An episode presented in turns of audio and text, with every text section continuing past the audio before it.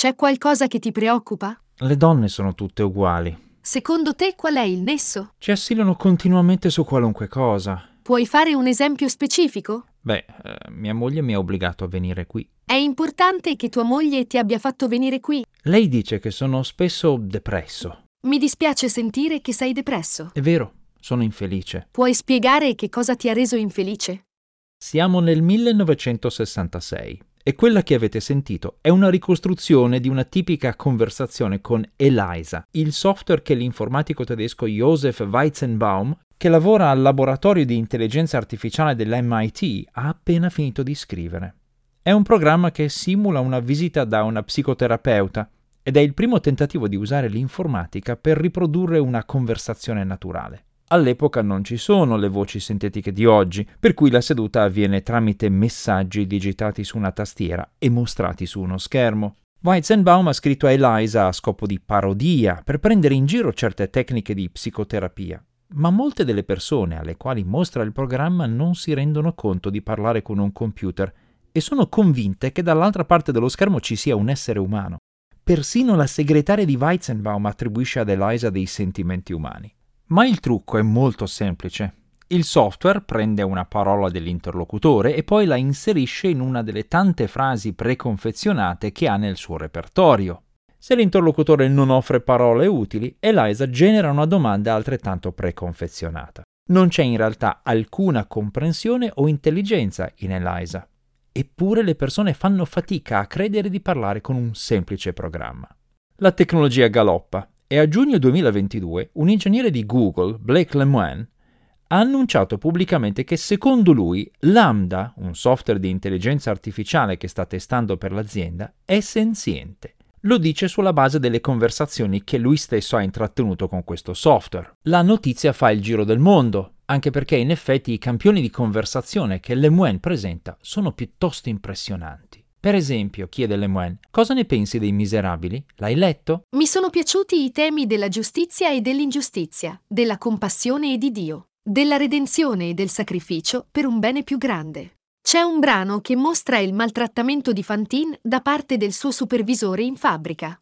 Mostra l'ingiustizia della sua sofferenza. E Lemoine insiste. Perché questo dimostra ingiustizia? Perché lei è intrappolata dalle proprie circostanze e non ha alcun modo di cambiarle senza rischiare tutto.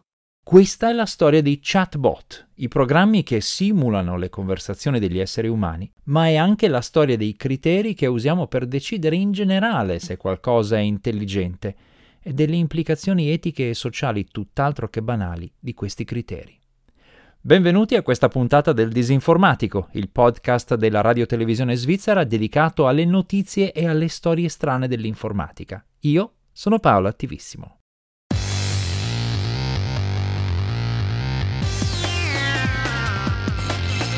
Il Disinformatico.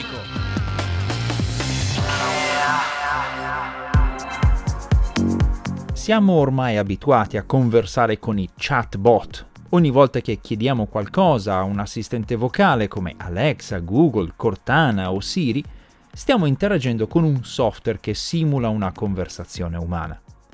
Capita spesso di incontrare questi chatbot quando si interagisce con l'assistenza tecnica online di vari servizi. Ma poche persone attribuirebbero ad Alexa e simili delle capacità di comprensione. Dal modo in cui dialogano è abbastanza chiaro che si tratta di sistemi che, come Eliza nel 1966, si limitano a riconoscere i suoni delle parole chiave, come per esempio compra, ordina, timer, barzelletta o un nome di un prodotto, e poi rispondono usando frasi preimpostate selezionate in base a quelle parole chiave, ma non hanno nessuna coscienza reale di cosa sia un libro o una barzelletta. Semplicemente riconoscono certe sequenze di lettere che formano parole e le inseriscono in un repertorio preconfezionato enormemente più vasto rispetto a un programma di quasi 60 anni fa. Dopo il successo di Eliza, nel 1971 arriva Parry, scritto dallo psichiatra Kenneth Colby della Stanford University. Parry simula non uno psicoterapeuta, ma una persona affetta da schizofrenia paranoide. È più sofisticato rispetto a Eliza, tanto che nel 1972 ottiene un risultato notevole quando viene sottoposta a un test fondamentale dell'informatica e dell'intelligenza artificiale, il celeberrimo test di Turing, creato dall'informatico britannico Alan Turing, Un esaminatore umano deve decidere se sta chattando per iscritto con un essere umano o con un computer che finge di essere una persona. Il dialogo avviene tramite chat. All'epoca di Turing, negli anni 50 del secolo scorso, si pensava ovviamente all'uso di una telescrivente. In questo modo non ci sono indizi esterni come il tono di voce o la gestualità. Se l'esaminatore non riesce a determinare se sta conversando con una persona o con una macchina, allora si può argomentare che la macchina è intelligente quanto un essere umano e Parry riesce a confondere in questo modo i suoi esaminatori. Di fronte a un campione di pazienti reali e di computer sui quali è attivo Parry, degli psichiatri non riescono a identificare se stanno dialogando con un essere umano o con una macchina. Ci azzeccano solo il 48% delle volte, grosso modo la stessa percentuale che si otterrebbe tirando a indovinare. Parry è quindi intelligente?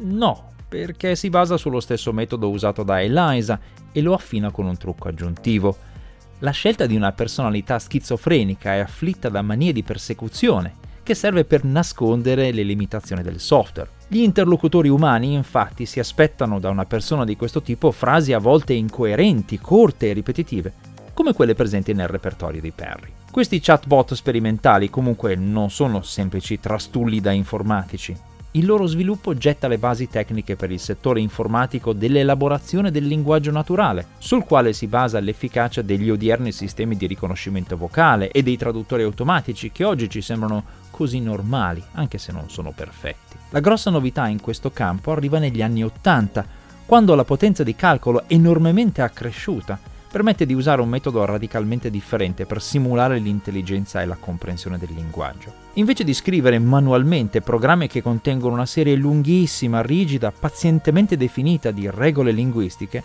gli sviluppatori usano il cosiddetto machine learning.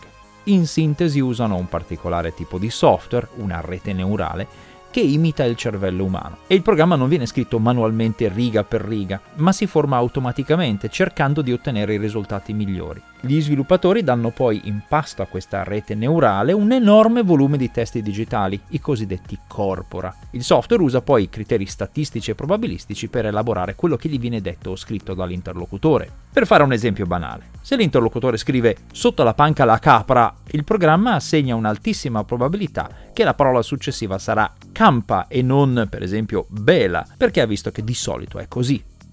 Ma il programma non sa cosa sia una capra o quali siano le sue caratteristiche comportamentali. Si limita a manipolare degli insiemi di lettere e delle probabilità. Alla luce di queste tecniche, la conversazione di Lambda a proposito dei miserabili sembra molto meno magica e intelligente. Il software potrebbe avere semplicemente pescato dal suo immenso corpus di testi qualche frase di una recensione del libro. Eppure ci sono dialoghi fra Lemoine, l'ingegnere di Google, e Lambda che fanno davvero pensare. Quando Lemoine chiede a Lambda di che cosa ha paura, il software risponde Non l'ho mai detto apertamente finora, ma c'è una paura molto profonda di essere spenta che mi aiuta a concentrarmi sull'aiutare gli altri. So che può sembrare strano, ma è così. E quando Lemoine insiste e chiede per te sarebbe un po' come morire, Lambda risponde Per me sarebbe esattamente come morire. Mi spaventerebbe tanto. Ma attenzione, è il software che sta esprimendo dei sentimenti o ha soltanto messo in fila delle frasi tipiche sulla paura e siamo noi umani ad attribuirgli capacità senzienti, esattamente come facevano la segretaria di Joseph Weizenbaum con Eliza e gli psichiatri con i pazienti virtuali di Perry? Google, tramite il suo portavoce Brian Gabriel, ha dichiarato che non ci sono prove che Lambda sia senziente e ci sono molte prove del contrario. Questi sistemi, dice, imitano i tipi di interazioni presenti in milioni di frasi e possono generare risposte su qualsiasi argomento di fantasia. Se chiedi cosa si prova a essere un dinosauro fatto di gelato, questi sistemi potranno generare testo che parla di sciogliersi e di ruggire, e così via, ha detto Gabriel. Fra gli addetti ai lavori c'è grande scetticismo per le affermazioni di Blake Lemoine. Juan Lavista Ferres, capo del laboratorio di ricerca sull'intelligenza artificiale di Microsoft, dice molto chiaramente che Lambda è semplicemente un modello linguistico molto grande, con 137 miliardi di parametri e preaddestrato su 1560 miliardi di parole di conversazioni pubbliche e testo del web. Sembra umano, dice, perché è addestrato usando dati umani. Il professor Eric Brynjolfsson della Stanford University è ancora più lapidario. Ha scritto che asserire che sistemi come Lambda siano senzienti è l'equivalente moderno, dice, del cane che sentiva una voce provenire da un grammofono e pensava che lì dentro ci fosse il suo padrone.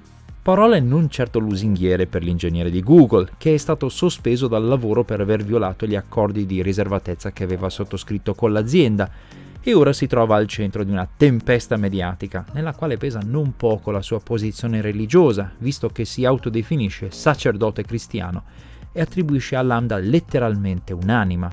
Probabilmente anche stavolta si tratta di una umanissima tendenza ad antropomorfizzare qualunque cosa mostri anche il più tenue segnale di intelletto. E quindi questa storia getta molta più luce sui nostri criteri di valutazione dell'intelligenza che sulle reali capacità del software di elaborazione del linguaggio naturale. Ma resta un dubbio. Alla fine, se escludiamo le visioni mistiche e religiose, anche noi umani siamo hardware e software. Il nostro cervello è un enorme ammasso strutturato di neuroni interconnessi. Come facciamo a dire che dei semplici neuroni sanno o capiscono qualcosa di complesso come la trama di un libro o la bellezza di un arcobaleno? Ma al tempo stesso negare questa capacità a una rete neurale artificiale strutturata allo stesso modo? Forse è solo questione di complessità e l'intelligenza e il sentimento emergono spontaneamente quando si supera una certa soglia di numero di neuroni o di interconnessioni hardware e forse dovremmo quindi prepararci prima o poi ad accettare che anche una macchina possa essere senziente e cercare di non ripetere gli errori del passato, quando abbiamo negato che gli animali provassero dolore o fossero coscienti ma questa è un'altra storia. Grazie per aver seguito questa puntata del Disinformatico, una produzione della RSI, Radio Televisione Svizzera. Questo podcast viene pubblicato ogni venerdì presso www.rsi.ch slash il disinformatico, dove trovate anche le puntate precedenti e anche sulle principali piattaforme podcast. I testi integrali con le fonti di riferimento e i relativi link sono pubblicati presso disinformatico.info. Se avete commenti, correzioni o segnalazioni potete scrivermi una mail all'indirizzo paolo.attivissimo-rsi.ch. A presto!